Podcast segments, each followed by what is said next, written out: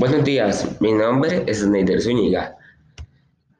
Eh, estudio en el Colegio Lucosaga, octavo año. Bueno, hoy voy a dar mi opinión sobre el libro de la isla de los hombres solos.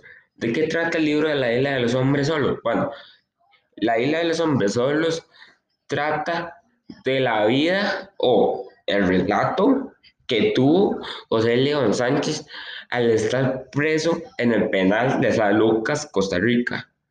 Bueno, eh, ¿cuál es su opinión sobre el libro? Bueno, mi, opinión está muy buena porque es muy interesante el libro sobre lo que pasó adentro del penal, la vida que, que tuvo José León y lo relata el libro de de que él fue culpado por el robo de la Virgen de los Ángeles.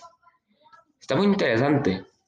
¿Y qué recomendaciones le da a futuros lectores? Bueno, que lo lean, pero que lo lean despacio para que puedan entender la trama del libro.